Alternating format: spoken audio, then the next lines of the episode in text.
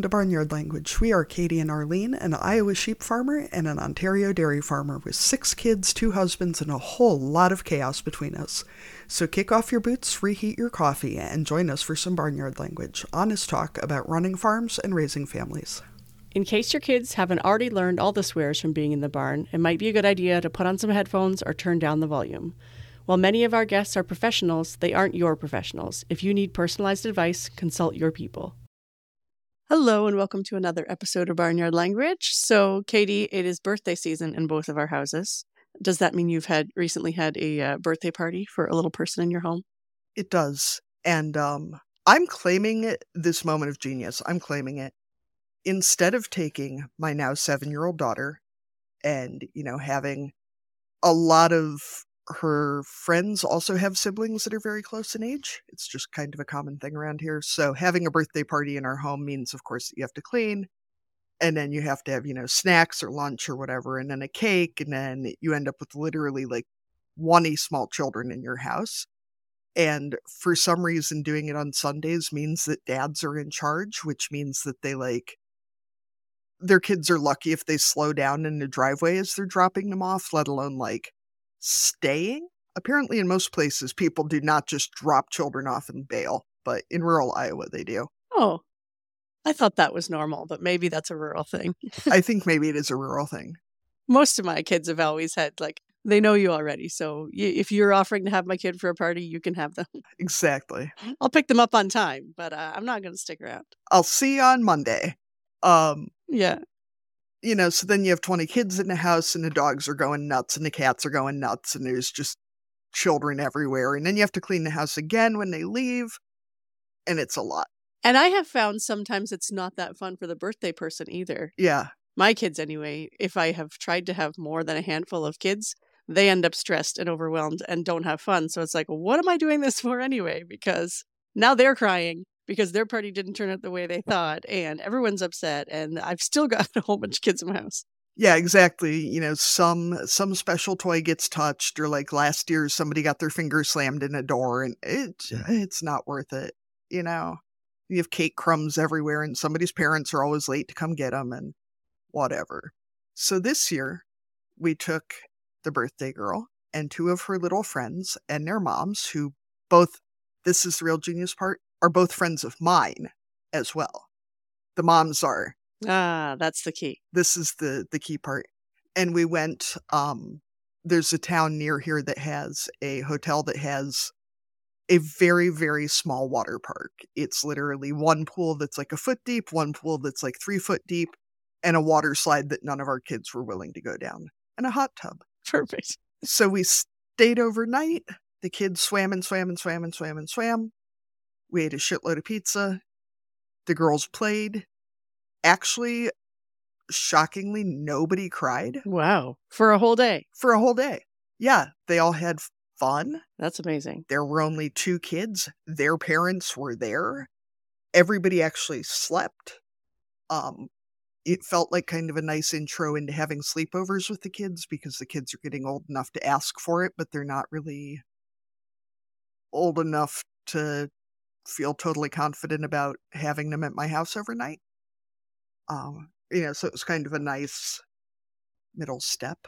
Um, yeah, the girl child got a shit ton of Barbies, which is good, I guess, because she's getting a Barbie dream house for Christmas. No idea where we're putting that. And if anybody has any tips on putting the damn thing together, I'm sure Daddy would appreciate it because he seemed to think he wasn't going to have to assemble it. Yeah. Yeah, just don't wait yeah. till Christmas Eve. Yeah, yeah, don't wait till the last minute. But then you have to store it somewhere in the house hidden until until you forget. Yeah, yeah. And that's the problem with these old houses. I don't know what your house is like, Arlene, but we don't have any closets. And the closet in our bedroom is already full of Christmas presents. Yeah, well, we do have closets because we did a renovation and added closets, but they are all full of stuff because the basement gets wet right? So you can't really store anything in the basement. So, but at least in the wintertime when the ground is frozen, the basement is generally a safe place to store things. So we can put things down there for Christmas presents anyway. Or I've got some shelves down there that I can keep things for short amounts of time. Yeah, maybe I'll uh, see if we can commandeer the guest room over at my in laws for a couple days and assemble it over there. Yeah, yeah. Sure, yeah, just barricade it. I see that you are not in your normal recording place, Arlene. Do you want to tell us about your birthday kid? Yeah, so I Birthday adult, I guess. yeah, so well, bir- bir- birthday kids because I had three in the last three weeks. Yeah, so the one we went to an arcade with him and a couple of three of his close friends. Um, the one who just turned 18, I'm on my way to go pick her up from her last exam. Uh, so it's Monday that we're recording, and she has her last exam today. So I actually went and visited my sister, who doesn't live all that far away from where she goes to university. So then I didn't have to do all the driving in one day. And I know my kid could have taken public transportation, but she's going to be home for almost a month. So had a bunch of stuff she wanted to bring home. And I didn't have too much going on over the next couple of days. So I offered to come and get her, and then we'll probably do some Christmas shopping on the way home too, because then we'll actually hit real shopping malls instead of just small town stores. Not anything against small town stores, they're great, but sometimes the people on your list require things that you can only find in a mall. And yeah, and then the youngest, who turned nine, we had a little birthday party. We're supposed to be four kids, ended up with three because one was sick. Um, but that is a good number for us because you can do kind of an activity, you can kind of keep them channeled a little bit. So with my December birthdays, I've often done gingerbread houses, which is kind of something fun for them to take home. And then that's kind of their loot bag as well. And my genius strategy is to always assemble the gingerbread houses at least a day or two before the party. So the kids decorate the houses, they do not put together the houses because once they start slamming candy and icing on those things, they need to have structural integrity that does not always come from children assembling. So it must be the week for gingerbread houses. My friend Rachel, who listens to the show, hi Rachel, um, went to visit her folks and her in-laws who live in the same town, and her, I believe, her mother-in-law sent her mom or her mother-in-law, whatever, one of the grandmas, sent home homemade gingerbread house kits. So she had made, you know, the panels and she'd drawn the doors and the windows on and they were all laid flat. So same that they could just assemble and decorate and not have to do the whole, you know, baking and all that. Because Rachel's boys are uh six and four, I want to say, five and you know, small, young.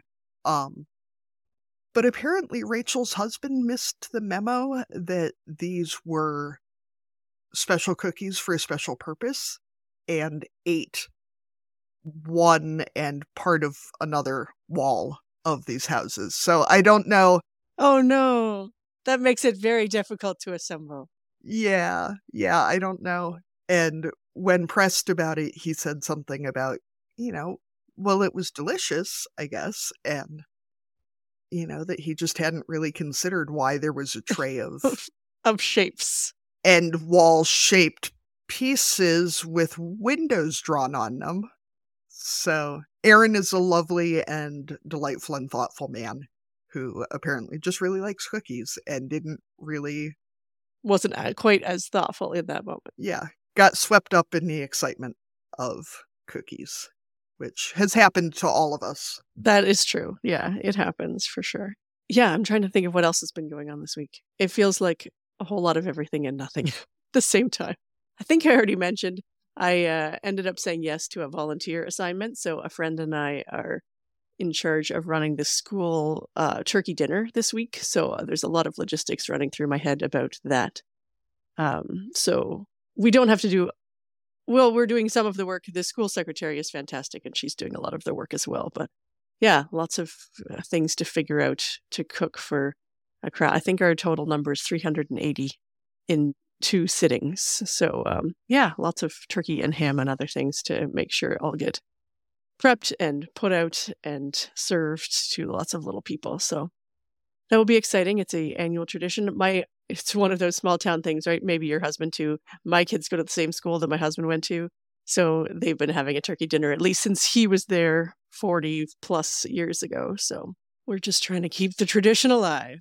Around here there are yeah, uh ham dinners, ham ball dinners, fish dinners, and pancake breakfast. What is a ham ball? Oh, a ham ball. It's uh, ground ham and ground pork, and some people use graham crackers. Some people use it's it's like meatloaf made with ham, and it's they're goddamn delicious. Is it in a ball form? Yes, yes. Otherwise, it would be a ham loaf. Okay. And it's hot? Yeah, it's like a meatball, but it's made of ham. Okay. Is it hot or cold? Hot. Okay. So, okay. So it's a meatball, but is it large and you slice it or they're literally like meatballs? No, it's like a meat, like literally a meatball, Okay. but made of ham. Got it. And it's usually s- served with uh, funeral potatoes, which is a less than delightful name for a thoroughly delightful dish, which is uh, hash browns, sour. I'm guessing potatoes with a lot of dairy. Yeah, well, I mean, it's normally served at funerals or weddings or uh, we. Some people call them party potatoes. I guess it depends on whether you're at a party or a funeral as to what you call them, but it's Sure. Yeah. A bit less grim. yeah, shredded potatoes and enough dairy to possibly cause you to be the next one to require a pan of funeral potatoes. But they are damn good. But we have a lot of pancake breakfasts around here. Every every fire department has a pancake breakfast in the spring to raise money, and that's you know you kind of gotta to pregame some pancakes through the winter to be prepared because you know you got to really carb it up. Okay. And with real syrup or uh, fake syrup, like maple syrup or whatever that other stuff is. Well, this is the other thing. The closest neighbor down the road from us is, I believe, the oldest continually family operated business in the state of Iowa. They're a sugar bush that does pancake breakfast twice every spring. It's Green Sugar Bush for anybody in the area. Their pancakes are delicious and they're worth waiting hours in line for. Uh, those come with real syrup. Most all the rest of them come with brown corn syrup flavored whatever.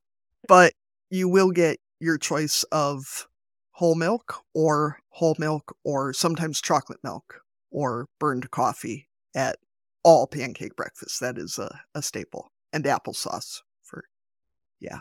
Yeah. Delightful. Other than that, our uh, our Christmas tree got knocked over this week Oh, good. in the in the middle of the day while the carpenters were here and my father-in-law was here and all my glass ornaments got broken. So that's great. Oh, no. Yeah. That sucks. I just saw online that the Christmas tree farm that we have not yet gone to to get our tree because we were waiting until my daughter got home so we could go together and, you know, make memories is closed for the season because they're already sold out. So now we have to find another Christmas tree farm. So maybe we'll have a tree. I'm sure we'll find one somewhere. It might not be the most majestic, but there will be a tree eventually.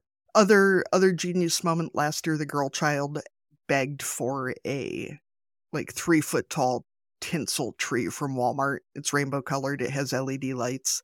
She has used it as a as a night light almost every night for the last year because it's LED, it doesn't get hot, it's pretty, it's it's fun colors. Oh, sweet. It's festive. Yeah. Yeah. And that one has not been knocked over and broken with a seven foot tall tree and broken glass everywhere. And my daughter's cat sitting there going, No, I have no idea how that happened. Yeah, it definitely wasn't me. Definitely wasn't me. She's, you know, picking pine needles out of her fur. Yeah. No idea how that happened. Boom. So, yeah. All right. Well, should we welcome our guest for this week? Sounds good. So today we are excited to be talking to Tiffany Baxter, and I think her cat, from what I can hear in the background, who's joining us from Oklahoma. So, Tiffany, we start each of our interviews with the same question, which is what are you growing? So, for farmers, that covers crops and livestock, but it can also be businesses and careers and all kinds of other stuff. So, Tiffany, what are you growing? so much. I am growing honeybees, poultry, this very obnoxious cat behind me. I'm so sorry. That's all right. We also have dogs, so cats and dogs, but I've got uh, registered shorthorn cattle, purebred shorthorn cattle, and then I have some UK Gloucestershire old spots as well. And I'm growing a couple businesses. Very cool. So, can we have some numbers? I'm guessing you probably have the most bees. Oh gosh, yeah, I lost most of my colonies in 2021. We had a really, really bad winter that year, so I've been rebuilding since. I have somewhere around 40 or 50 hives right now, and um, I've got 10 head of cattle. I've got nine pigs right now, one that's pregnant, so we're gonna have some more, and eight little goats, and I don't know how many head of poultry. I've kind of got a little bit of everything on the poultry side. Yeah, you don't need to do a head count all the time, right? I feel like dairy farmers might be the only ones who have a pretty consistent handle on how many animals they have, early. Hopefully, most beef farmers know approximately how many cows they have, but well, I mean, ballpark, yeah, but yeah, we do keep a pretty, especially the ones who are milking, keep a pretty uh, consistent. You know, you want to make sure you milk the same number every day. So yeah, that's kind of important. Well, especially if they're in tie stalls. Yeah, I mean, that's I, true. I feel like hopefully you would notice if one went missing. Yeah, yeah, for sure. She's not too far away. So, Tiffany, before we go any further, I managed to restrain myself about asking before we started recording. Tell us about your shirt. I know, Arlene, it's not a visual medium, but Tiffany's wearing a shirt that says real big 0% vegan on the front. And Tiffany, I hope it's from your business because I'm going to order one because that's awesome. So tell us about it because this is this is amazing. They're on my website and um, so I was getting a lot of hate emails and comments from some vegans. I ironically I was getting death threats from vegans. And I was like, I mean, that could just be a t-shirt. I like they want to be mad at me. That's fine. I can we can we can go back we can go back and forth here. Um they they're selling really well actually.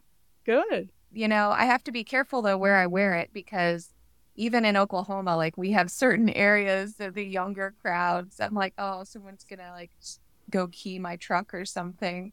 Um, but really, it's supposed to be funny. It's got my little logo on the sleeve. It's just gray with um, black lettering. Says zero percent vegan. For those of you who can't see it, but um, I think they're 19.99 on my website, and they'll ship straight to you. I've also got some cute little hats with my logo on there um, for people if they want to, you know, support a mobile butcher in Oklahoma. I mean, I have to say we're real big on animal welfare. I'm totally support people eating whatever the hell they want. But when they start sending death threats over pigs, that's too far. That is just too far.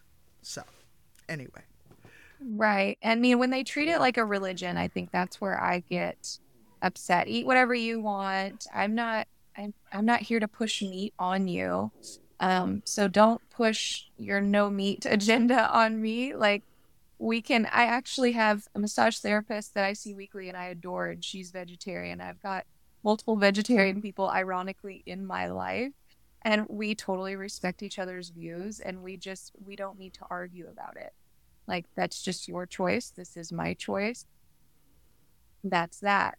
You know, we're not going to argue over animal abuse. That's that's not that's not what's happening. and most vegetarians actually agree with my way of doing things. That's the hilarious part. I'm like, we don't like corporate farming either. You know, that's why I do what I do is, you know, to give them the most humane and most ethical way um, of slaughter. And I think if vegans maybe put their attentions in the right place instead of coming after like us little people because you know we're the easy target for sure. Like you can you can send a bunch of vegans on my page and put zero you know one star reviews and that will affect my business. That will hurt me. Um, but you do that to like tyson or like pilgrim's pride or someone someone up there you know that's uh, much larger much uh they're they're doing so much damage really um they're not going to get anywhere with that, you know?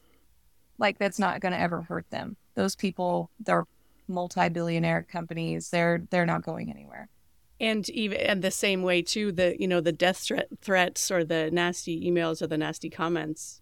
It's a real person reading them, not not a not someone in a in a PR department who just blocks and deletes people or they just go to a spam folder. Like you're an actual human who has to read that garbage and that's yeah, that's not okay for you either. No. It's not good it's not okay for anybody.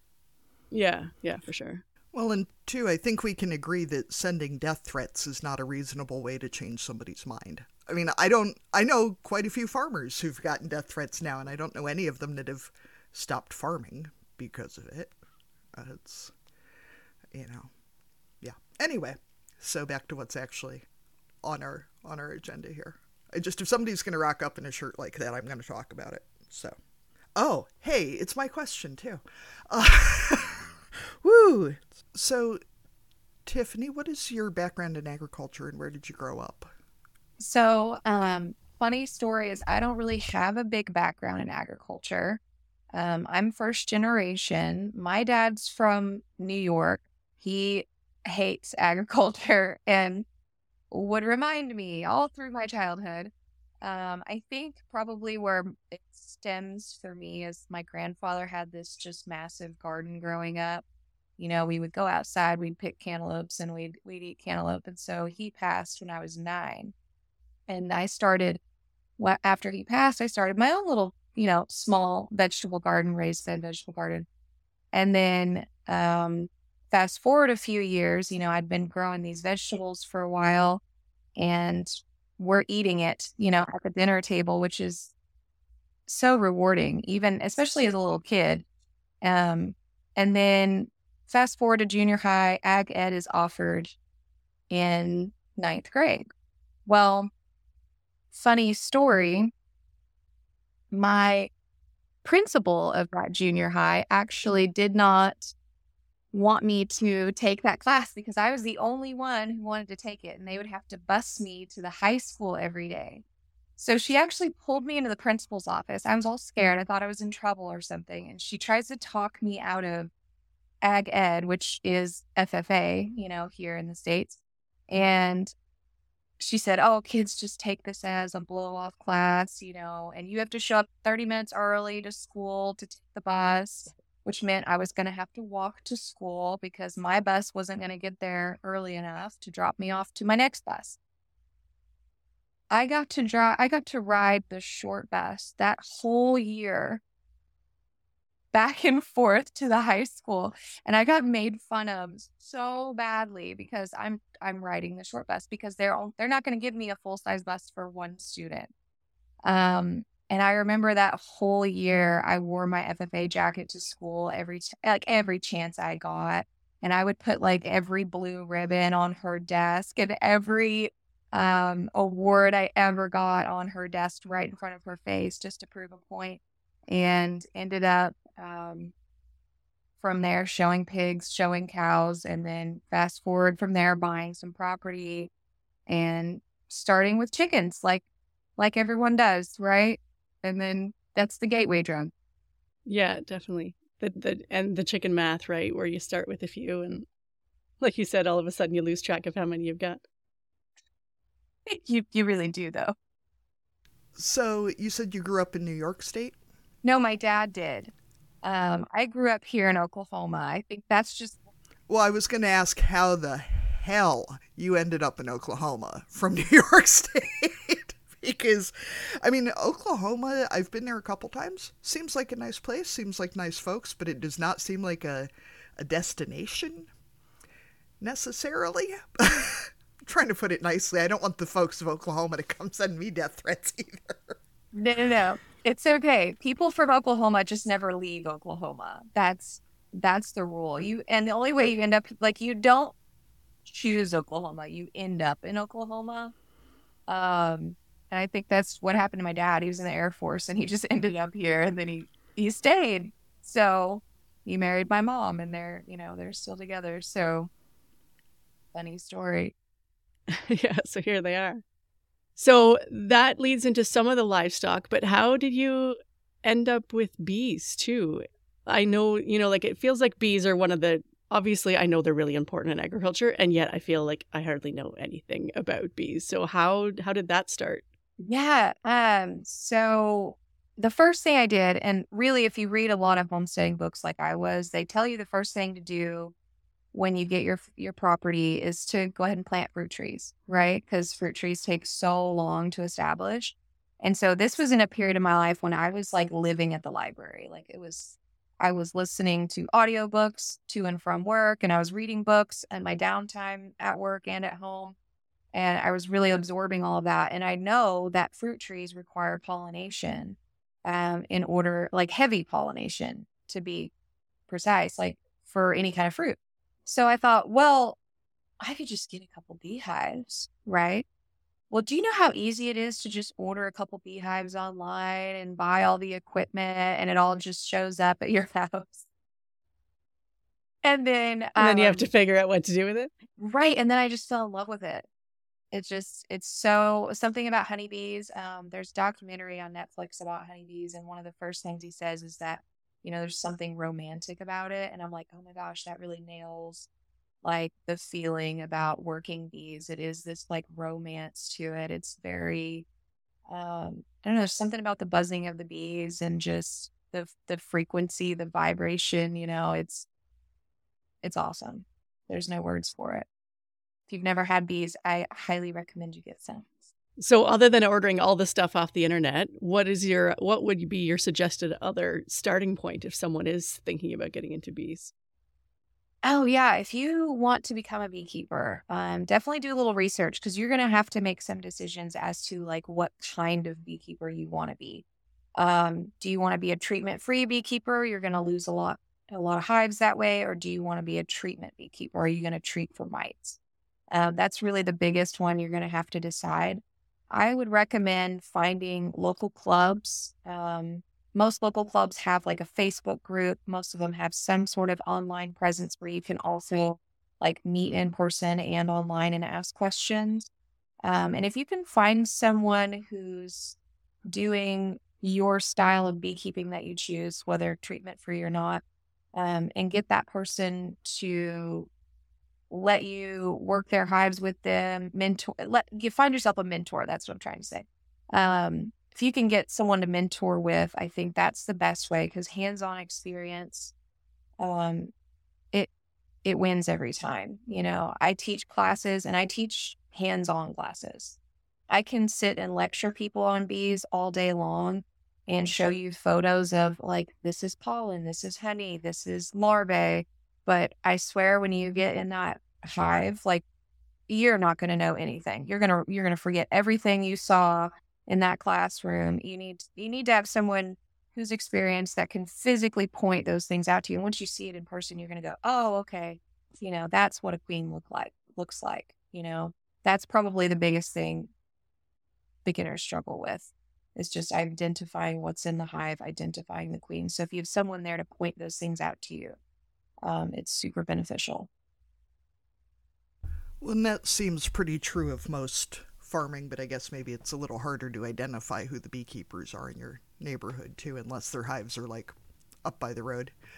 Um, so speaking of bees, I have to say that I think my personal feeling is that the best way to keep bees is to get somebody else to keep bees on your property because then you get the pollination, you get honey, and you don't have to do any of the work except so I see here that you do honeybee removal, which is a a topic close to my heart after a drought summer. We have a number of hives on our property from a local apiary, and this summer it didn't rain for like three months, so they got real hungry. So they started swarming my hummingbird feeders. And after speaking to a beekeeper friend, I put out some sugar water because they were hungry. And what I didn't really think about was that I would not be feeding the bees that were currently at my house. I would be feeding all the bees, the neighborhood bees, all of them. And there's a lot. And I had no idea how much sugar water they would go through or what it would be like trying to take work meetings with approximately 8 billion bees literally on my office window, like directly behind my monitor, just buzzing all day and asking for um, more water.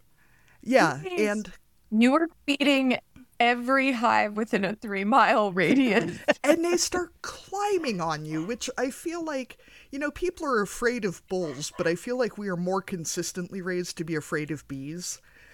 And I have to say, at least the bees in our neighborhood are probably the fattest, laziest things in the world because they were just like falling on me and then walking around and falling off, you know, probably so full of sugar water that they couldn't fly anymore. They were probably trying to dry off. Yeah. It, did you have something for them to land on?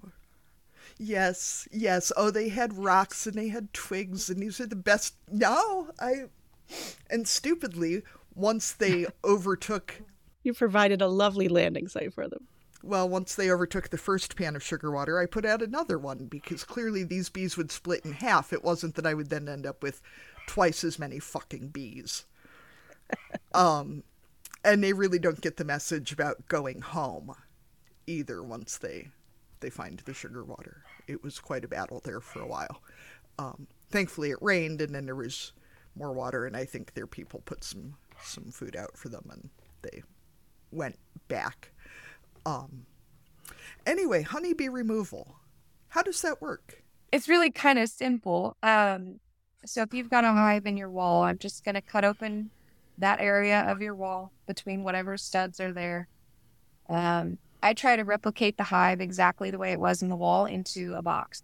So honey excluded. The honey, you kind of got to separate it for later and I feed it back to them. But I take all the nest, all the brood, and I don't use a bee vacuum. I'm very anti bee vacuum unless I absolutely have to use it. Like if I'm doing it from the inside of your house and bees are flying inside your house, I don't have much option but to use it. But otherwise, I try to do every removal I can from the exterior so that we don't have that problem and I don't have to use a vacuum.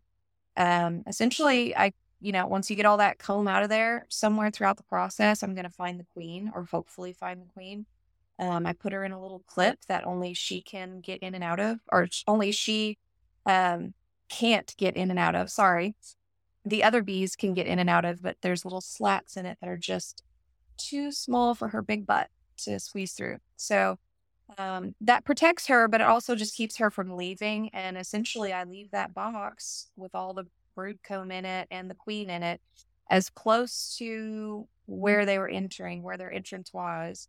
And then I leave it until nightfall. And then I come back at nightfall and I just pick it up, put it back in my truck, and I'm out of there. Um, and that way we ensure we get all the bees, um, including, I do it at night because all the bees are home. Um, hopefully they're not, you know, at Katie's house drinking sugar water. And we, you know, during the day, you can't take the hive because 30 or 40% are still out foraging. So I have to wait till nightfall. It is like a two step process. Um, if it's a really, really big hive and there's a lot of honey, I might leave that box there for a couple days and let them clean up like any honey that dripped on the walls or in that cavity. Um, but it's fairly, fairly easy process now that I've done it for 10 years. You know, the first couple of years were hell. So, what are the the first? I don't want to say warning signs because bees are a blessing, but the first things people might notice. We uh, had a hive in a wall at my nana's house that wasn't discovered until honey started coming out of the wall of the spare bedroom.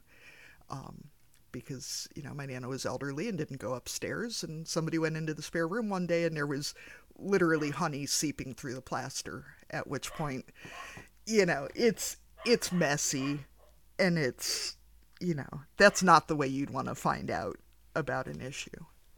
No. No, and through plaster, that's impressive. That's heavy. Yeah.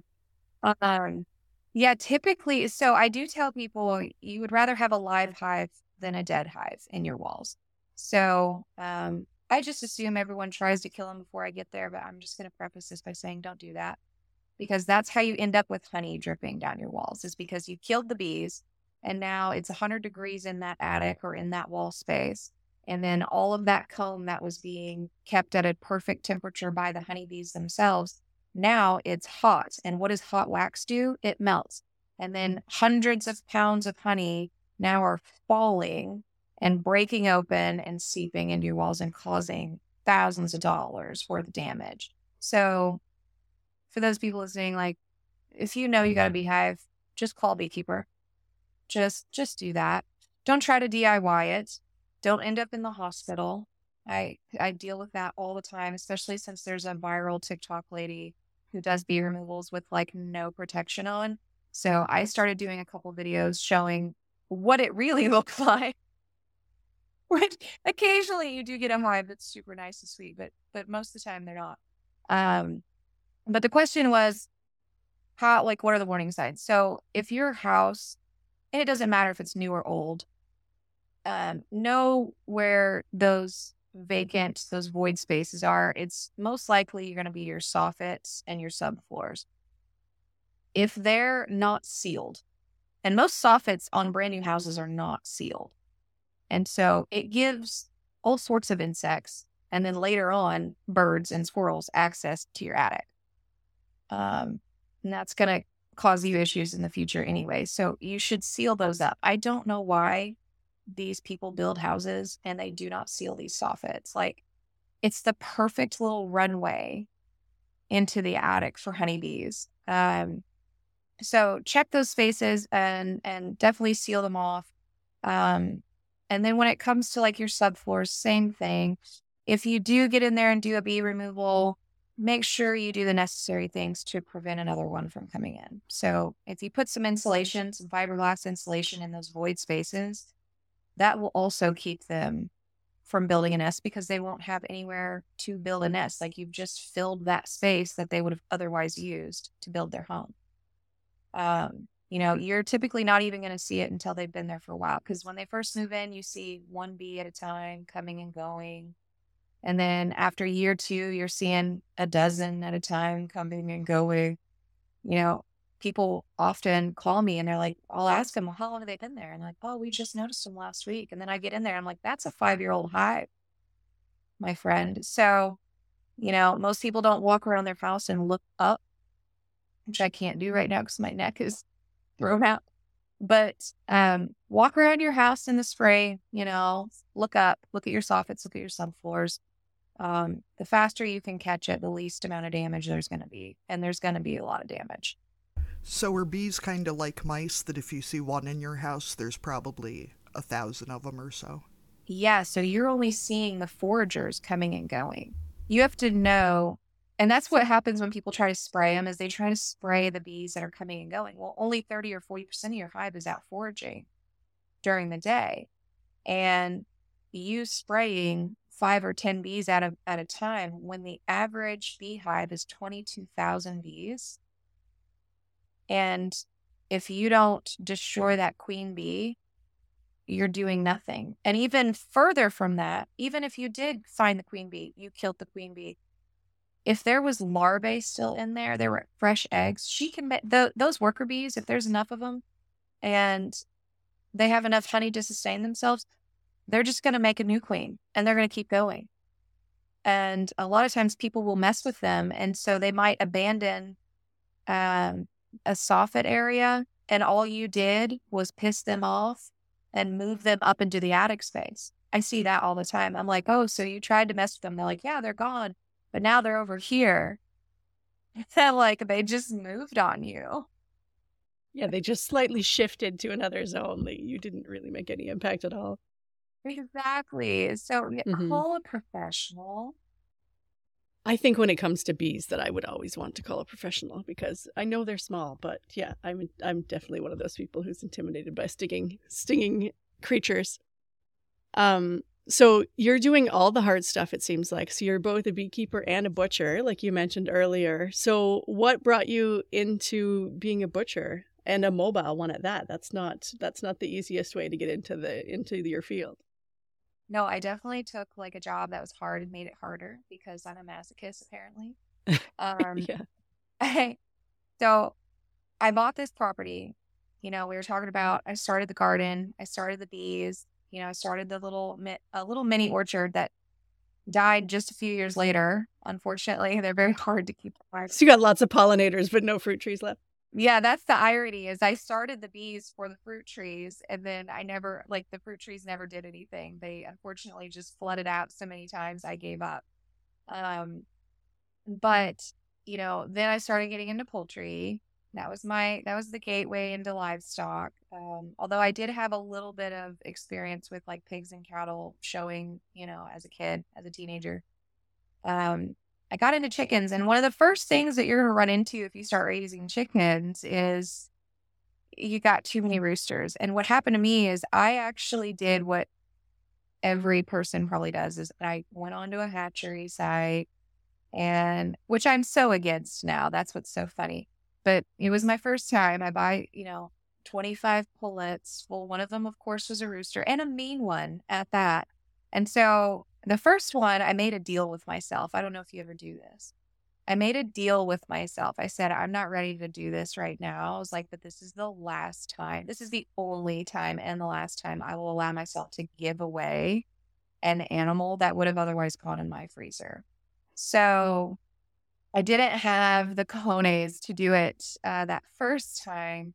Um, but then the funny thing, getting into meat birds, I was reading like Joel Salatin's Pastured Poultry for Profit and I happened to be in a tractor supply, you know, getting some feed for my little egg layers, and they have meat chickens on sale on clearance, and they're like 99 cents a chicken. I'm going, oh yeah. And they had a whole bunch of them, and I was just like, and they made a deal for me, you know, to just buy the whole thing, the whole container, which by the way, of course they did. Which of course they did. Yeah, of course they did. Yeah what I love is they probably had like 10 more containers in the back. They're like, we're going to sell these to this sucker. And we were going to sell these birds for 50 cents each, but now we're going to sell them for a dollar each. And we're going to tell her she's getting a deal. You know how many birds we could sell like that? You know, they have like some corporate hatchery boardroom just planning this shit up with the chicken math. They're like, do you know how easy these people are? They'll do anything. If they would have told me they had more in the back, I probably would have bought them. I, I, I went home. I shit you not. I went home with a hundred and forty of these broiler chickens. Which again, that's another thing I don't do anymore. I won't do the the Cornish cross, but I took home 140 chickens that day, and I spent the rest of the day making them a very large brooder in my garage. And uh, I learned a lot of lessons on that first batch of chickens. I think I actually got to butcher like 30 of them. Um, the neighbor's dogs took out all the rest that first year. Yeah. And then I took out the neighbor's dogs. That's how that went. So, but I did get to learn how to butcher, and I was on YouTube um, at the time I was butchering, so I got off work. It was late, and I didn't really have days off, so I didn't have a lot of time. I was like, you know what? Screw it. I'm just gonna do it at night. Don't recommend this, by the way. All the things not to do. you should not be using sharp objects at night. But it was easy to catch them. I was like, well, they're already they're easy to catch at that point. So I'm catching, and they're huge. These I I kid you not, they dressed down at like eight pounds. I I overgrew them so badly. And you're probably putting off slaughter too, right? You're like, I can't give these away, but I really still don't want to kill them. Well, and so many, well, so many of them were like injured from this dog stuff that I was mm-hmm. like, I had treated a couple of them, and I knew like we had to wait so many days. There's a withdrawal period before I'm going to eat that. So they end up just being like turkey size, and um, I, I remember I think I rewinded this YouTube video at least a thousand times. It took me all night, but I butchered 30 chickens in one night. Yeah. Holy. What's bad too is that at that point you've selected for like the biggest, meanest, wiliest chickens, the you know, the survivors. The ones that survived the attack. and then you're gonna pit yourself against them. That's horrible. And for a minute, I thought you meant that you started with butchering out the neighbor's dog. And I was like, okay, now that's too far. But shoot, shovel, and shut up. Okay, but butchering is a little, that's a little much. Um, so how did you get from a YouTube video in 30 chickens to being on a podcast telling us about it? Right. Okay. So there's this is a petty story. Um, you guys are gonna laugh. I actually, at this point, this becomes a whole business. By the way, this chicken thing, of course, I took it all the way because my personality is zero or one hundred. It's a disease. It is what it is at this point. I've just embraced it. So I'm like, this is a full business now. So I started buying and butchering a hundred chickens at a time and selling the meat. And I started doing turkeys for Thanksgiving. Found out I love turkeys. They're amazing. And I think my biggest year I did like 275 turkeys. And so this became a yearly thing. People would order this these birds for me in advance, put deposits down, whatever. And this went on until I think it was 2018. I had a really bad year in 2018. birds dying right out of the hatchery. Um, you know, at this point, I had switched to like a ranger type chicken, but I was still doing broad breasted turkeys.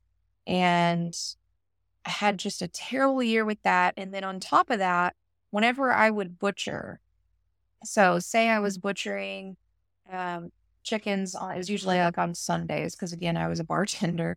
Um, I would open it up on Facebook as an event. I would say, hey, if you've got like any spare roosters you need processed, like I've got the equipment out doing an extra 10 birds or five birds for people as a service. I'm not really making a lot of money, but it's like this great service. It's great community. It's good networking. Um, and, and to me, I looked at it as even at $5 a bird, like it was helping going towards Okay, that was weird. I don't know what just happened. Um, Oklahoma has the strictest poultry laws in the country. And so we actually tried to get the poultry laws changed after this lady had about five or six of us shut down for processing poultry. Right. Um, which the irony is we were like giving this lady business and we were sending people because she's two hours away. Like if somebody called me from two hours away, I'm like, go to this person, not me. Well, whenever we couldn't get the laws changed, uh, my attitude problem kicked in. And I was like, you know, if you can't beat them, just join them. So then, then I'm building a mobile poultry processing unit. That's how that started. Now, at this point, we went from an entire poultry business and just kind of butchering for people here and there to screw that. We're going to do a full fledged mobile put like mobile poultry unit but then that really didn't make sense when you started running the numbers. And so, again, I probably have a little ADHD. And so this sprung into, well, we could do pigs and goats. And if I'm going to build something to lift a 600 pound pig, I'm going to do a 600 pound steer. And I think everybody probably thought that I was joking until I did it. So here we are. I just I just did my first bison, you know. I'm doing um beef, pork, lamb, and goat. Um, ironically, I'm only doing poultry as a class. Um, you know, the law that she had us on was this. You cannot charge someone to butcher their chicken for money. However, you can butcher their chicken for free and charge them for the bag you put it in. That's the law she had us on. And so, you know, I was like, you know what? It's fine. I'm not making great money on butchering other people's chickens anyway. You know, it was an easy way for me to just like exit the poultry scene and move on to bigger and bigger, better things. So honestly, she did me a favor. I should, I should send her a shirt and a thank you card for all of her inspiration. But she is still trying to shut people down, doing multiple things in the poultry industry um, and it's something like I have no problems talking about because it's bullshit. Like we should be working together and we can get so much further when we work together. Yeah. Especially as women in this industry, like we are so few and far between. Um, and you know, we have to work so much harder. Truly. Which is why it's kind of refreshing to be here with two women. I'm normally talking to men. Yeah. Well, and I mean, I get laws that protect people in terms of food safety. Obviously, we all want people to eat food that's safe and healthy and that is not going to make them sick. But laws that are just about shutting people down who are going outside of the system that's yeah that's the bullshit stuff right where it's it's not about protecting the industry it is about protecting industry versus protecting people's health and safety because those are two completely different things Right. And the state knew what I was doing. They had come and inspected my equipment. They told me to keep logs, you know, and since these were their chickens going for their consumption, um, they weren't selling this meat.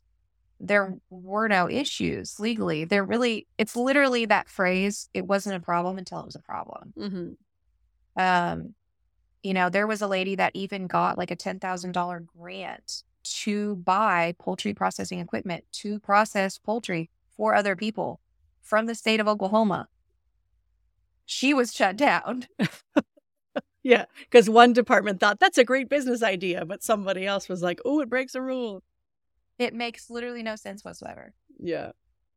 So now that you're not doing chickens, what does your mobile processing unit look like? Like, what does like I'm having a hard time picturing, you know, how you're processing a bison out in somebody's uh, backyard and doing it. You know, obviously you have all those, all that health and safety, you know, all the the rules that we all need to follow, so we have health and you know healthy food to eat afterwards. But how how do you do that on the road? Right. There's a couple of good pictures and videos on like my TikTok, Facebook, Instagram, all that good stuff. But to get like paint you a visual, um, so typically I show up, let's say it's a cow. Um, I don't necessarily need them pinned up. I just need to be able to get to them, you know, safely and either get the animal to the trailer or the trailer to the animal. So if I put that animal down in an area I can't get to get the trailer to, um, typically we will drop and drag. So that animal goes down, I'll slit its throat. We get it to the trailer as quickly as possible where I can hoist it up vertically.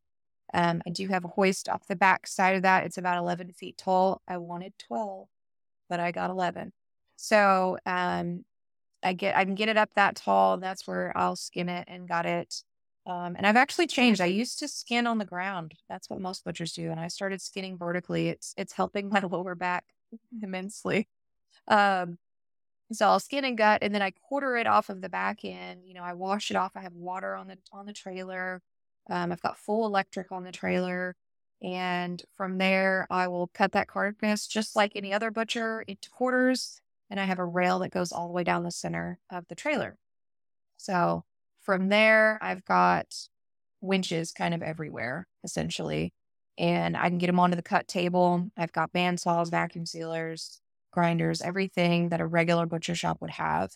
Um, I've got AC, I've got heat, even though I'm never going to use the heat. Um, and essentially, I will just shut those doors whenever it comes time to butcher. That way, we don't have any flies coming and going or any kind of dust. Um, you know, if the weather's just right, you could sometimes leave those doors open and it's nice. But um, everything goes back to the customer vacuum sealed. Um, ground goes into tubes, and and I still do a full custom order, so they can fill out a cut sheet just like any other shop. Um, and then from there, they can age it in packages, which is called wet aging. Um, and they can do that multiple ways. They can do it in their own refrigeration um, for as long as they like. So they have complete control of that process. And then I wash out on every farm before I leave. That leaves me with no issues as far as like biosecurity. Um, and I really started doing that just because I also raise livestock. You know, my biggest concern is that I'm going to bring home something in, you know, fecal matter. I stepped in something in my boots. So, like, those boots stay on that truck, um, they stay on the trailer. I wash them before and after every job. So, um, that's essentially the whole process. And every animal, you know, just depends as far as how long it takes. I might be there all day. I might be there for three hours, but I might be there until after dark. You just don't know. So I have what might be a a stupid question here, but I'm just gonna I'm gonna talk right over Arlene because I need to know. Um, with that much weight on the back of your trailer when you're hoisting, say a, a steer, which is a, a sizable thing, are you leaving your truck hooked up, or what's holding the front end of the trailer down? Because I'm just I'm just picturing, you know, the whole thing just womp backward. Uh, yeah, it's still hooked to the truck for one. Um, but I also installed extra jacks and I reinforced the back side of that trailer. So you can't see it, but underneath the trailer, we welded multiple, um, there's multiple area, like multiple points that we reinforced with steel. So um, the whole, because the trailer's aluminum. So my concern is that the trailer was going to start twisting at some point, but I actually worked with an engineer on that. We put jacks on the backside, which the funny thing is that's probably what saved it in the tornado. I went to a job in April and to butcher a bull and I was fin- as I was finishing up, we got hit by a tornado. and um so the trailer's so well reinforced that when I walked outside, like it, it was still there. It had rocked a little bit, but um, it was still attached to the truck. The generator was still running when I went outside. It was unbelievable. So Um, I'd say that that was probably the ultimate, um, t- like structural test I could have ever put on the trailer, and it it passed. So, pretty amazing. I love these sort of background things because it's not like you can call up a Luma line and be like, hey, you know, I need one for butchering cattle in. Like, that's not just a stock trailer they sell. Um, so go ahead, Arlene. I don't know if your question was going to be. Yeah, so the question I had was about the non meat parts of the animal. Like, what are you? I'm guessing you are then responsible for things like hide and bones and all the the parts that we don't eat on the cow. So what is what happens to all that stuff? So most customers will keep it actually. I charge to haul it off. So in lieu of saving $100, most of my clients will um, you know, they'll haul it off or they'll feed it to whatever they want to feed it to. I have a lot of clients that, you know, keep the heads and the hides and do that. Um, I think I have a very specific clientele. Like the people hiring me uh, they want to use as much of the animal as possible. And so, which is really awesome. You know, worst case scenario, they're using it for coyote hunting the, the next night or something. But um, yeah, most most people handle that. If I do have to haul it off, it just gets it just gets thrown away for the most part, composted, thrown away, uh, reused in the most legal way possible. If I do feed it to my pigs, it has to be cooked. Um, and so the pigs do eat a lot of lard because that doesn't have to be cooked. So my pigs enjoy tallow and lard on a regular basis, and I will give them organ meats. Um, but I'm a little careful about feeding them offal, just unless I'm super comfortable with the animal um, that it's coming from, you know, because diseases are real. Yeah, that's fair. So I know that you you said you offer beekeeping classes, but you also do some butchery classes and you also have lots of info online. So if someone is thinking about the idea of processing one of their own animals, what are some key things that they should keep in the back of their mind or in the front of their mind? Where where do they start so that they don't get into something and then realize, you know, they've gotten in over their heads and don't know what to do next? Yeah, if you can if you can take a hands-on class or you know, again, like in person, hands on, be there when someone else does their animal so that you have an idea. Because I think a lot of people think that they're just going to go outside and they're going to shoot this animal and it's going to go super smooth and um, they're going to be done in a few hours. But the reality is, like, if you were to butcher your own pig, it's probably going to take you several days and you're going to need to invest in a lot of equipment that like if you want ground pork, you're going to have to have a grinder. Um, there's no way around that. And a grinder is going to cost you five, 600 bucks minimum, unless you go with something like super labor intensive um, manual. But yeah, I would recommend going and, and seeing that process. There's some great books. Um, in fact, there's one, and I wish I had it on me right now. I would, I'll send you the link so you can put it in the in the notes. But there's one really great book with like some great pictures in it, but and that's a great refresher course, but you need to see it in person.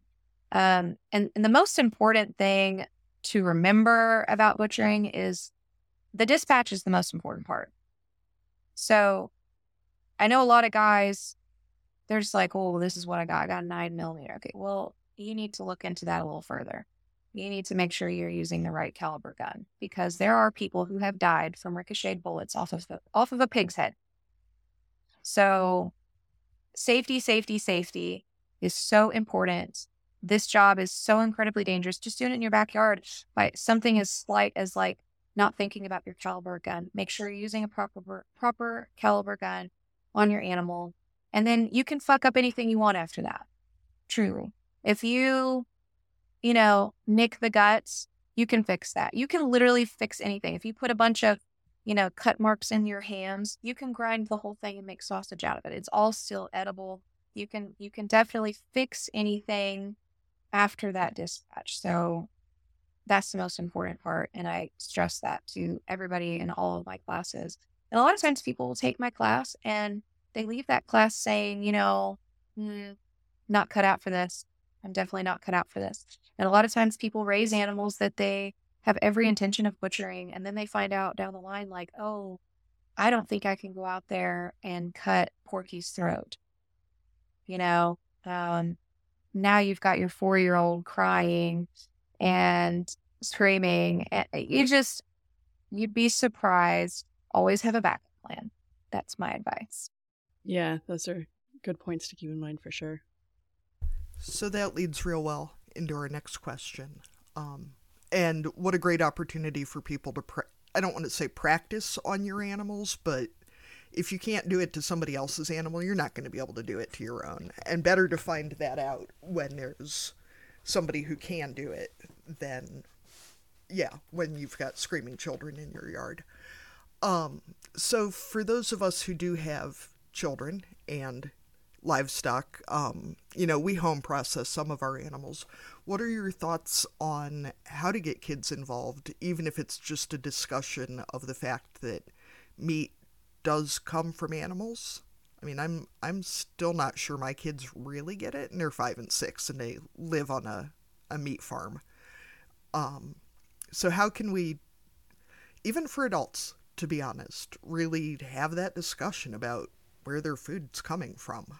I love this question. This is a great question. So, kids are so much more resilient and understanding and know so much more than we give them credit for. And I think the best thing you can do is be honest and like be completely truthful about where the meat comes from. And most kids are not going to have probably as big of a reaction as you think. At least that's been my experience. Now, granted, my experience is with like homesteading kids and farm kids. Um, and it's really fun for me. This is actually the most rewarding part of my job right here is I get to go to these people's homes and very often they're homeschool kids. And butcher day is some sort of an anatomy class, if you will. And I'll give you an example, something that happened recently that just made me so, so happy. Um, and I want to preface this by saying I never force a kid to be involved or watch this process if they do not want to be involved. If they don't want to watch it, don't force them to. They will just hate you for it. But this family, they have six kids. And I went out there probably, it was not long after I opened. It was like July last year. And I did a couple pigs. And one of the kids in particular was really interested in the process. Like he was kind of geeking out on it, which I love. I'm like, I'll feed into this as much as possible. And so one of the, you know, things that's fun to show the kids is, you know, all the different organs and um, especially in pigs because it's very similar to humans, actually. And like their digestive system is almost the same as ours. So I'm showing them, you know, the intestines and the heart, and I showed them the liver. And I said, you know, do you see this dark color of this liver? You know, that means it was healthy. Like you have a nice, healthy pig here. Okay, fast forward nine months, I go back to the same property, and the same little boy comes out and he's telling me he wants to be a butcher when he grows up. And I'm like choking back tears. I'm like, oh, stop it. And I start gutting this pig for him because, again, it was just another round of pigs for him. And the liver comes out, and he immediately knows what it is. And he immediately remembers you know, he's like, "Oh, that's the right color. It was that means it's healthy." And I looked at him and I'm just like, "Holy crap! This kid, he might be eight years old. I'm not even joking. Eight, nine years old. He just retained this tiny little nugget of information and got excited about it, you know. And now he's thinking about being a butcher when he grows up because he was because he saw the process and like how many of us would have a different relationship with our food or have a different more realistic um, relationship with our food. If we had seen that process at a young age, like it wouldn't be so shocking to people if they understood where their food came from. If they, you know, okay, well, we raised a pig. This is where your bacon comes from. I think that's the easiest way to show kids where their food comes from is to raise it. You know, I'm not saying everybody has the means to raise their own animals, but, um, you know, or buying from a farmer. I think that's a great way to do it. But kids are so much more resilient. And one of my favorite things, like one of my friends is a butcher, and he's, I don't have kids, so I have to live through everyone else's children. Um, and, you know, they had to put down a pig recently, and he told this story on a podcast I was on. And they, his daughter has the most amazing concept of death. Like she has this total realization and respect for it. And she's like, two. You know, they put down this pig and she said, It's okay. I'll still love him. Even though he's gone. He's just not here anymore. I can still love him from from here. And I'm like, oh my God, this kid is two. And she's like beyond most adults as far as, you know, death because most most adults were scared of it, right? Like it's it's this big scary thing. Well, does it have to be? You know, I mean, I I face it every single day. That's my first task of the day. Um, you you just and and most people that hire me, they think it's going to be this big violent thing, and it's it's actually the opposite. Like the feeling of Butcher Day is, you know, of course it's bittersweet, um, but it's actually very calm. It's just it's very tranquil, and by the end of the day, we're all just feeling very grateful and putting all this meat in our food, you know, this healthy, high quality, you know, loved animal in our freezer that's going to go to nourish our family. And so um, it's a very different feeling. I think people, I think everyone should have to see that process. I say have to. Again, I don't think you should force people. I think everyone should see the process at least once. Um, and in person, you know, done by a, like a loving, situation. I don't I don't want people going to a slaughterhouse the first time they see it. They're gonna not have a great experience that way.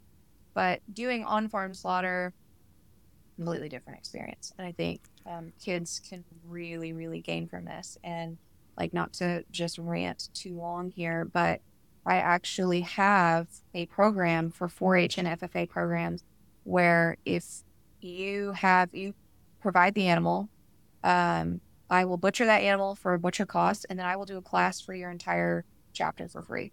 So that's how much I believe in like teaching kids about butchering at a young age. Because if you're going to eat meat and you want to be completely blind to it, that's that's your decision. But there's there's a whole classification of kids out there who don't. So and I think there was one day the, the most kids I had through there was like I had 75 kids walking in and out of this trailer, making sausage, cutting pork chops, like um, you know, in the safest way possible. And I had the boys skinning pigs, you know, early on in the day, and we we just had a blast. And I think that's something like that's going to be a core memory for some of these kids. Um, they're going to look back and they're go, yeah, we once saw a pig butchered, you know, um, and they ended up actually having like a really good time doing it. That's an, an amazing program, yeah, to, to really show people what it is that we're eating when we eat meat, right? Like to be be upfront about it. And and like we said at the beginning, I mean, if people don't want to eat meat, then that's their choice. And I think that that's a valid choice, you know, for for people who I mean, someone might go through that process and decide that it's not for them, and that's also okay, right? Because then you're still making an informed choice to be like, I saw the process and it wasn't for me and it's not something that I want to do. But yeah, you're being honest with yourself about what you're consuming and why. Right. And for those kids, isn't that like the ultimate goal for those FFA and 4 H projects? They're raising those animals for meat. And to see that whole process through to the very end, you know, instead of instead of walking a trail of tears, that's what we call it, you know, um, to the uh, the the sale truck and taking a hundred dollar check, you know, isn't it more valuable to put all, you know, put 200 pounds of meat in your freezer and, you know, then those kids, they, like I said, they see that whole process through and then they get the reward, which is to eat it. Um, you know, and there's really nothing better than some homegrown bacon, some homegrown sausage. Like, that's hard to deny. I think too is you know as a meat producer, our goal is so much for them to have one bad day is you know is our goal because we don't process most of ours ourselves because we're not set up for it. But I think so much if people can be exposed to it in a you know where a kid comes out and a calm competent adult is doing a calm competent task of putting an animal down and processing it versus you know when because I feel like everybody who's ever processed more than one or two animals has had a time that everything went wrong and it was a shit show. And probably most people at that point have questioned if they're going to be vegans from now on because they're never going to be able to do this again. You know, if that's a kid's first exposure to processing and to death, that's not good. And I think maybe the only thing worse is to never talk to them about it at all. But for them to see it is just the natural extension of, you know, if you're not going to just chase that cow around with a fork, it has to die. That's just, if you're going to eat meat, something has to die. And to be able to showcase that in a very calm, rational, as pleasant as possible, considering that something's going to die away. But if you can come to the pasture and do it, how much less stressful that's got to even be on an animal than being trailered to a processing facility, which is still pretty, pretty damn chill at any decent processor, you know. But how much better to be able to just do it and, you know, have that over with. And most little kids are pretty gross. Like the the kids I processed birds with, you know, the adults are all like, these kids are gonna freak. You know, it's like a bunch of. I worked on a farm where we had a lot of school groups coming through, and we had a whole group of like eight and nine year old Girl Scouts on chicken processing day, and all the adults are like, "Oh my God, they're gonna they're gonna lose it. They're, you know, freaking out." And these little girls are like, they're picking up the feet, you know, and there's like a ligament you can pull, and it makes the feet go you know, and all these kids are chasing each other around with chicken feet, making a little claws dance, and all the adults are just horrified that this has turned into like, you know, straight up Lord of the Flies shit with these kids. And I'm like, kids are kids get death. They get it. You just have to make it a normal thing because it is a normal thing. It's adults that put all of that on it. You know, it's the adults that are teaching these kids all of these negative things around it, right? It, that's not something that they that's it's all learned behavior. It's all learned concepts. So um, I was going to say, don't leave your kids alone with me because I will too also have them um, taking straws into lungs and blowing up the lungs. And eyeballs are bouncy balls, by the way, in case you've ever wondered. Um, I started harvesting Good to know. So you're that person who's going to prank one by leaning on a chicken and making it squawk after you cut its head off? You're that person, aren't you? Oh no, I'm the one that goes, "Watch this. This is the coolest thing ever." I won't prank them to be mean. Yeah, they know what's coming. Yeah, you know it's what's coming. They don't. Have you considered starting a summer camp? Because I'll be sending my kids. Yeah, no, kids kids love it. I mean, it's such a learning experience and like if you make it a learning experience and there are ways to present it differently than, yep, we just cut it, we kill it and we cut it and we wrap it. You know, no, there's there's a there's a finesse. We do they're so into it if you present it the right way. Um and, you know, on top of that, you can teach them about just general anatomy. Like I said, you know, I'm showing them livers, we're showing hearts. Um, I do pull the brains out for these kids. You know, I got to saw their head open, but then I pull the brains out and they're like, this is the coolest thing ever. Um, so yeah, be careful if you leave your kids alone with me. I'm probably either going to put them to work or they're going to be playing with um, various organ meat.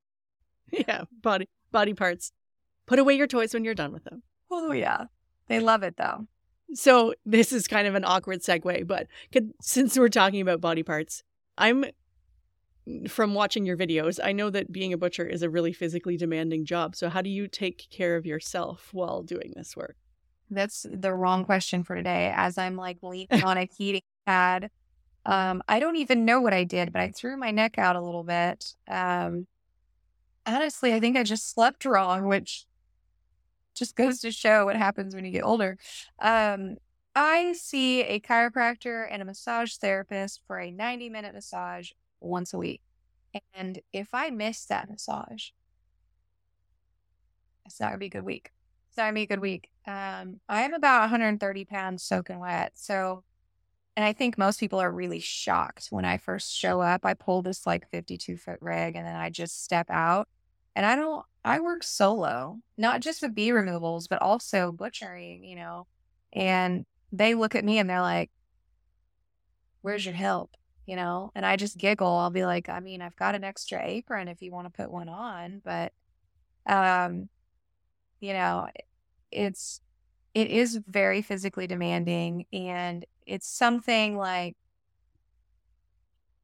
lifting quarters onto band saws and lifting if you can't lift 100 pounds don't become a butcher. Um, you know i have a lot of machinery that i've designed to make the job as easy as possible you know as little lifting as possible. There are some things that are just unavoidable. Um, and i did that because i am already fused in my lower back. I've got a two level fusion um, in my L4, L5, L5S1 and and that's why I started skinning upwards, you know, and that's that's the thing that I'll say about it as well is like continuously finding ways to make it easier for yourself. You know, yes, take care of yourself, but also like there are ways we have th- this is 2023. Technology is not lacking. Um granted, you know, this is like the oldest skill set of all time, you know, there is no way of getting around that you're going to probably screw up your hands and your wrists over time. That's probably going to be a that's that's going to happen. Um, you know, learning to use like a meat hook in your left hand instead of using your hands and doing that tight grip all the time, that's going to save your hand. Learning to wear a cut glove, which is something I should learn to do. Um, because I slit my wrist one time. You know, there's but there's all these different things like using winches as much as possible. And that's why I started adding more throughout the trailer. Um, you know, when I first started, I was just picking up quarters of meat and throwing them on the table. Okay, well, a quarter of beef could be 500 pounds. That's really stupid. I was like, why don't I have something to make that easier? You know, and so I've been designing this. You know, there's no other trailer like this in the country, and I had nothing to compare it to. But as I'm going along, I like to remember and remind myself that there are no rules here. There's just my rules. You know, we got to abide by granted state rules or whatever. Um, but beyond that, it's it doesn't have to be done the way they do it in a butcher shop. I don't have to do it their way. I'm going to do it my way. And so I think there's I put myself I really limited myself in the beginning because I was like, oh, I was really treating it like a traditional butcher shop. Well, this is how they do it in a butcher shop. They just, you know, they just throw it over their shoulder. Well, I don't have to do that. That's dumb. That's how people get hurt. Yeah, that's right. No one's going to give you a prize for lifting all the heavy things and hurting yourself. Yeah, and I continuously I try to use that mindset in farming too. Like if it's not working for you, change it. Like if that breed of animal is not working for you, get rid of it. Start over. Like don't be scared to start over. Um, but I think that's really where being like a first generation farmer and being first generation butcher and all these things has freed me to think that way. That's that's how it even, you know, even began as a mobile butcher shop. Because if I'd have had, if I was a fifth generation butcher, I would tell you, oh, that can't be done. You have to hang the animal. Well, no, I'm not that person. I'm first generation. I'm like, well, let's think of let's let's find a better way to do that it's something we've talked about before too is how much power there is in being underestimated and in not knowing better yourself about what you're doing. You know the the number of things i've done that have worked because i didn't know they were they weren't supposed to work is a lot.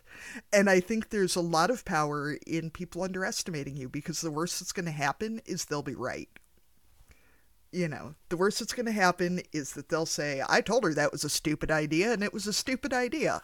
And then they'll feel good about it. And, you know, there's there's some gift in being able to make other people feel good about themselves and the best that's going to happen is that it'll work and they'll say, I told her that would work, you know, because they always change their story later about what they said was going to happen.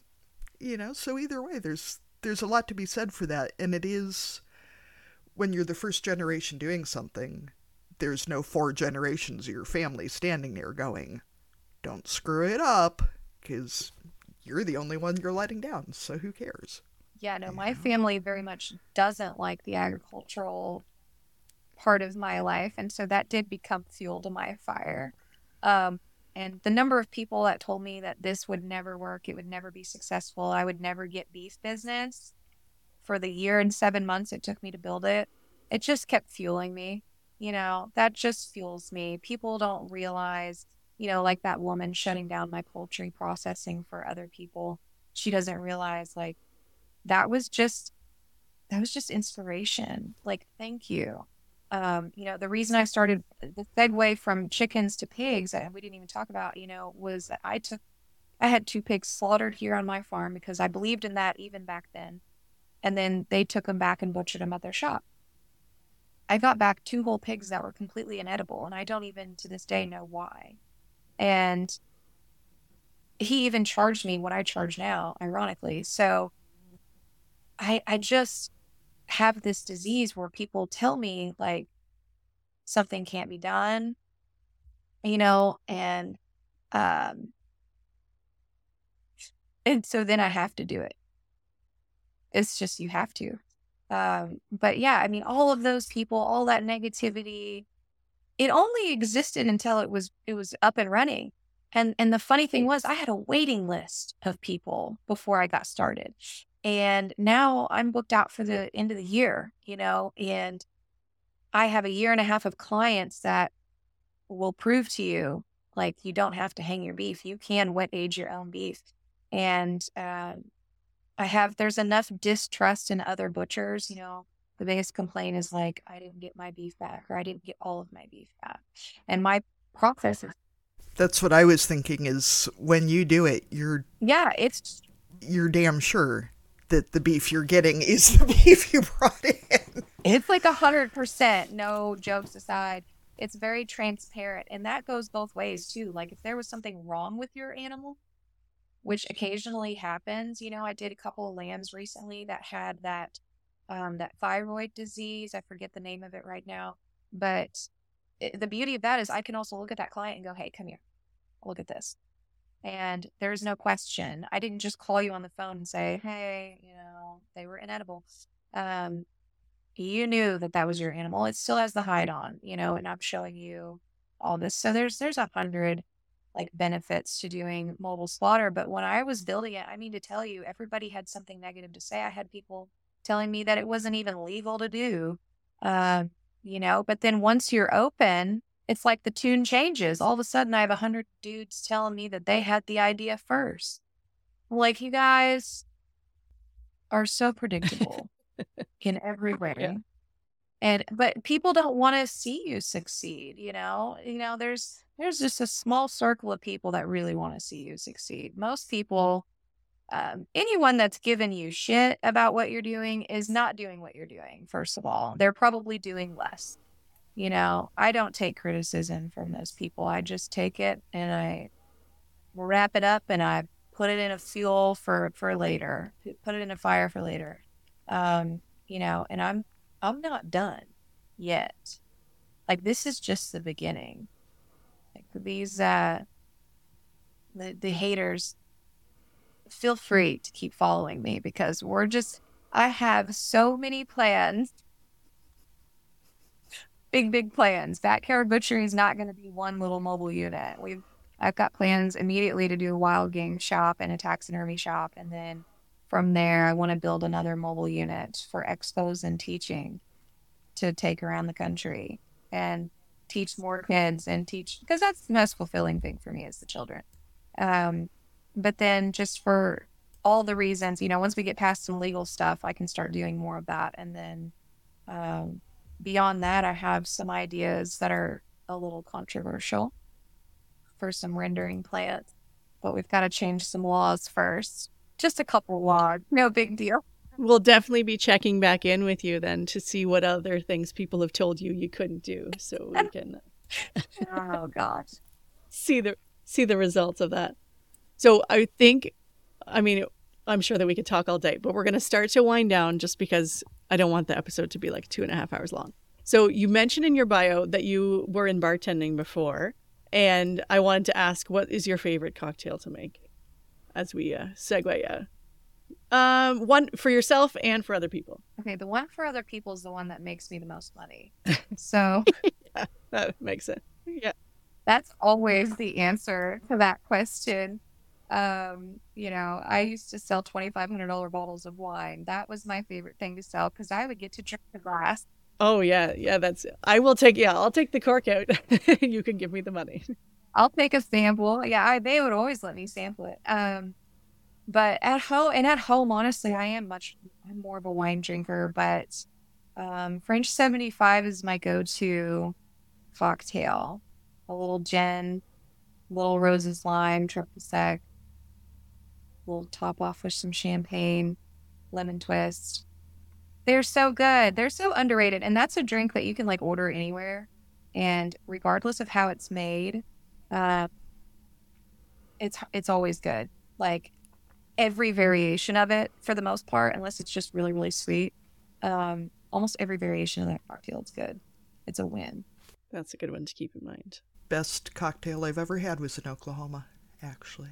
So um, Tiffany, we ask all of our guests if you were going to dominate a category at the county fair, what would it be? And you can do a real category or make one up. Oh, I got, I probably have a couple. Uh, queen spotting. Queen spotting. Um, I worked commercially for beekeepers all across the country, and this one beekeeper wanted every queen that he owned in every hive to be marked with a marker. So one day I went through 1,200 beehives and I found every freaking queen in every freaking beehive and I marked every freaking one. Wow. And so ever since then, it's like, it's what made me so good at bee removals though. Like it was such a gnarly task at the time, but I'm so thankful for that. Um, so yeah, queen spotting and probably hot cutting because that's the other thing is people don't cut meat hot. They cut meat frozen. So I kind of have a leg up on everybody. I've been doing it for a year and a half. Anyone who's doing hot cutting, they did it like once a year, you know? Yeah. Those would be uh, some categories that I feel like you wouldn't have a whole lot of competition in, but uh, you're obviously a pro too. I, I'm just picturing, you know, whenever I go to like the fair or sometimes at museums or something, they have those displays with the bees and you have to find the queen, and I could never find her. Usually they're marked too. Um, yeah, I know. That's the worst part. They usually have like a little thing right. on them. Whenever we would do that, I would point them out for people so they could find her. And I was picturing it as being like a three part Where's Waldo with like queen bees, drag queens, and queens of England. Like, I don't know. I don't know how this would work, but I could picture. I could find them all. I would watch that. Definitely, I would watch that. all the queens. 100%. So we'll go ahead and move into our cussing and discussing segment. As listeners know, you can send in your cussing and discussing entries. If you want to hear them on the show, call our SpeakPipe, go to the show notes, and the link is there, or you can send us an email, and Caite and I will read them out for you in whatever accent we so choose. Uh, Caite, what are you cussing and discussing this week? Getting stupid repetitive motion injuries from stupid things that you like doing from hobbies. It's dumb. I should be able to just enjoy my hobby. Instead, I've gotten trigger finger in my middle finger on my dominant hand from crocheting too much. And it's like the oldest old people injury. Like, I got hurt crocheting. Crocheting. it's embarrassing. Yeah okay? Yeah. And it's my middle finger, so if I immobilize the damn thing, it just looks like I'm flipping people off. I was one. I don't know much about trigger finger, but I was wondering if it made it easier or harder to give people the finger. Um, harder because if I bend my finger, I literally now have to take my other hand and straighten my finger back out because the tendons are locking up and then I can't move my finger. Thankfully, it's not super painful, but it's just I hurt myself crocheting, and since I'm crocheting to deal with anxiety and having an injury just makes me more anxious, it's really not working out well for me. So that's that. Yeah, that that's a bad combination. Plus, it helps you concentrate when you're trying to record a podcast or in work meetings because, yeah, yeah, they're not as exciting as this conversation for sure. They don't talk about brains ever, I bet. Sometimes, but not usually about cutting heads open to look at them. So, yeah, yeah, that's right. Tiffany, what do you have to cuss and discuss? I feel like you could have all sorts of interesting things. I have so many. Girl, so many. Um, first of all, don't feel bad because my neck hurts because I slept wrong. Pretty sure something I've done my whole life. You're old. Sorry. We've all been there. Oh man. Okay. Um, like pick a category. You know what I mean? That's where we're at. Uh, one of my biggest complaints, we'll we'll go backyard butchery themed, um, is dudes wanting to do the kill shot. I am sick and tired of telling these men no, and then they get mad at me. And uh, you know, I've got a situation. This guy, this guy told me that the reason he wanted to do the kill shot is because he thought that um, it was a man's job. The fuck? The actual fuck. Yeah. Just His whole reason. He and he goes on to say how So so he's okay with you cutting it up and skinning it and doing all the work, but he he wants yeah. exactly. And does he also want to save a little bit of money? Is that part of it too? Oh yeah, yeah, yeah, yeah. He's old fashioned, is what he says. He says I'm old fashioned. Oh, right. He's trying to be trying to be uh, noble. Yeah, but this comes up like this comes up so regularly that I changed my kill fee to say slaughter fee, and then I wrote not optional next to it. And um, I had a guy just recently um, that I went to butcher a couple of animals for, and the very first thing he says to me, like he just assumes that he can do it. Oh yeah, I can. I'm like, what butcher shop anywhere allows you to bring in a dead animal or go behind their, you know, go back to their facilities and shoot your animal? That's never going to happen. And but you think that because I come to you that that's a different situation. Okay, that's fine. So I tell him no, and he's like, "Well, what are you gonna do if I do it?" And I was like, "Turn around, I'm going home. Or have a nice day off." Oh yeah, I can pull right on out. I'm in a truck. This is the easiest thing for me to do. I start the truck and I drive out. No, it gets better. And then as I'm skinning this animal, he proceeds to tell me, and I have witnesses to this conversation, proceeds to tell me that, oh, yeah, you know, the last one we did took four shots and it was still alive. So they had to go get their tractor and run over its head with the tractor. Oh no. And I'm like, and I'm literally, I assume he's not on a repeat customer list. right, exactly. I looked at this man dead in the eye and I said, and you fucking wonder why I do not allow people to do the kill shot. Like, if someone's gonna fuck it up, let it be me. Let it be me, and then I can deal with those consequences. If you're gonna screw it up and then I have to deal with your consequences because you wanted to save a hundred dollar kill fee, no, thank you. No, thank you. Um, and it's always men. Not one woman has ever, not once, questioned my kill fee, complained about it. Nope. I have to say, too, I don't know any woman stupid enough to brag about fucking up that badly. I mean, everybody has bad days, but four shots and then you had to run the damn thing over? Yeah. What's that story? A dude. In order to in order to prove the point that they should be allowed to kill the animal instead of you, a professional. Right. You know, and I'm not saying that every shot goes down one time. Like occasionally it takes it, you know, takes a double tap. But But you have the right tools for the job. yeah, I'd, s- I don't. I have seen bullets ricochet. You know, I'm. I know that I'm using the right caliber gun. Um, I know that I know where to place that bullet. You know, I'm not going to rely on you. What What do you want me to sit there and coach you through the most important part of my day? Absolutely not. Um, hmm you know and again if it goes badly then it's on me it's not on you you can at least go inside the house and avoid it if you want to and then i can deal with it um because again you just raised this animal for what six months a year two years maybe how are you going to feel whenever you hit that animal and it doesn't go down like you're hmm that might mess you up a little bit I watched somebody else ineffectively put down an animal that I had raised. And it was it was a complete freak accident. It was not that they didn't know what they were doing. But it was one of the worst experiences of my life.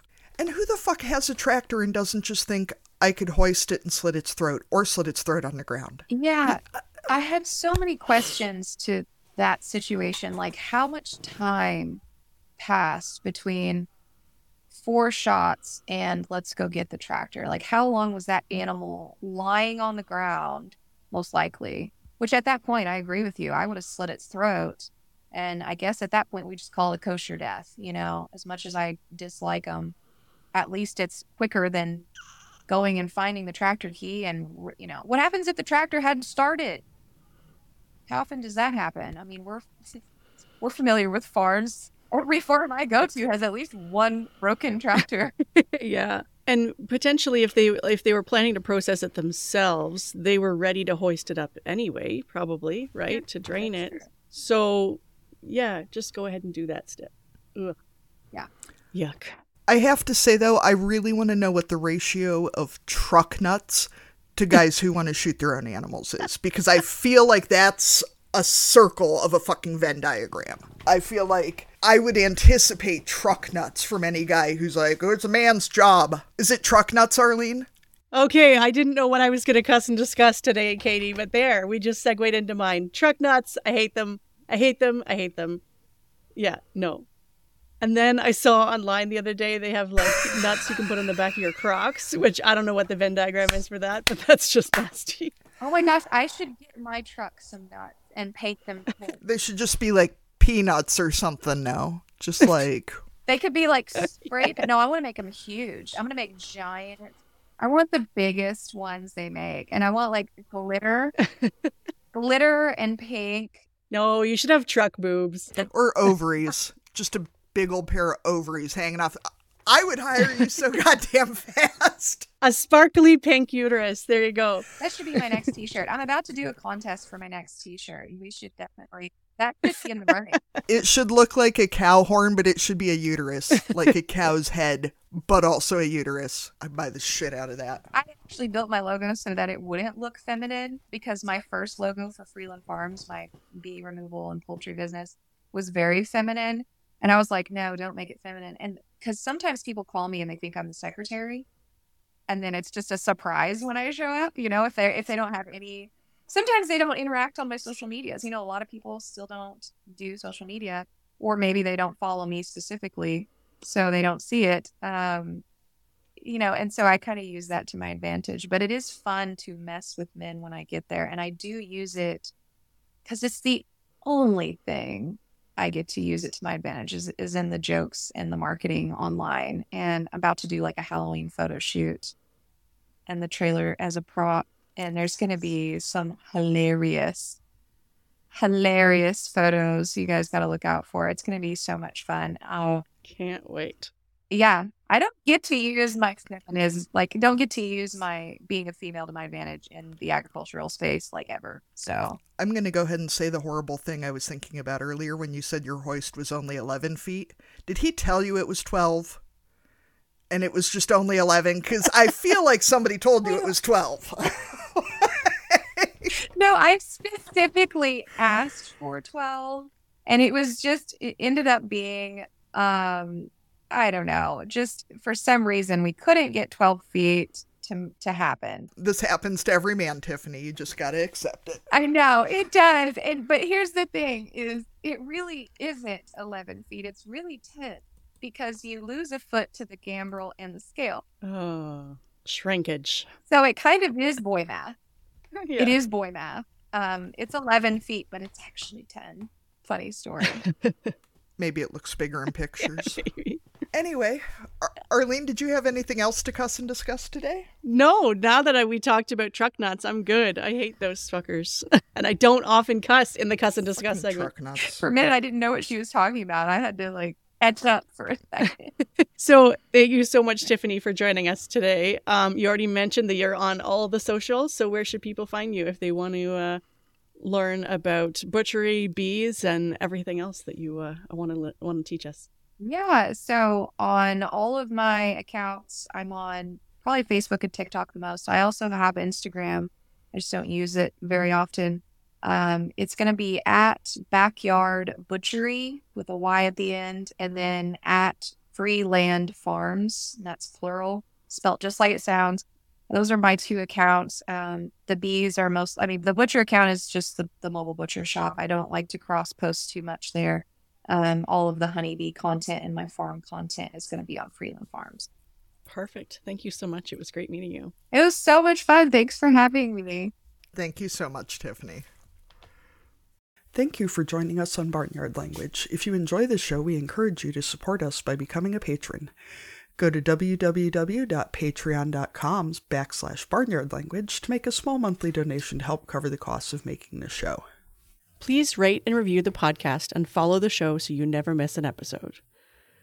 You can find us on Facebook, Instagram, and TikTok as Barnyard Language, and on Twitter we are Barnyard Pod. If you want to connect with other farming families, you can join our private Barnyard Language Facebook group. We are always in search of guests for the podcast. If you or someone you know would like to chat with us, please get in touch.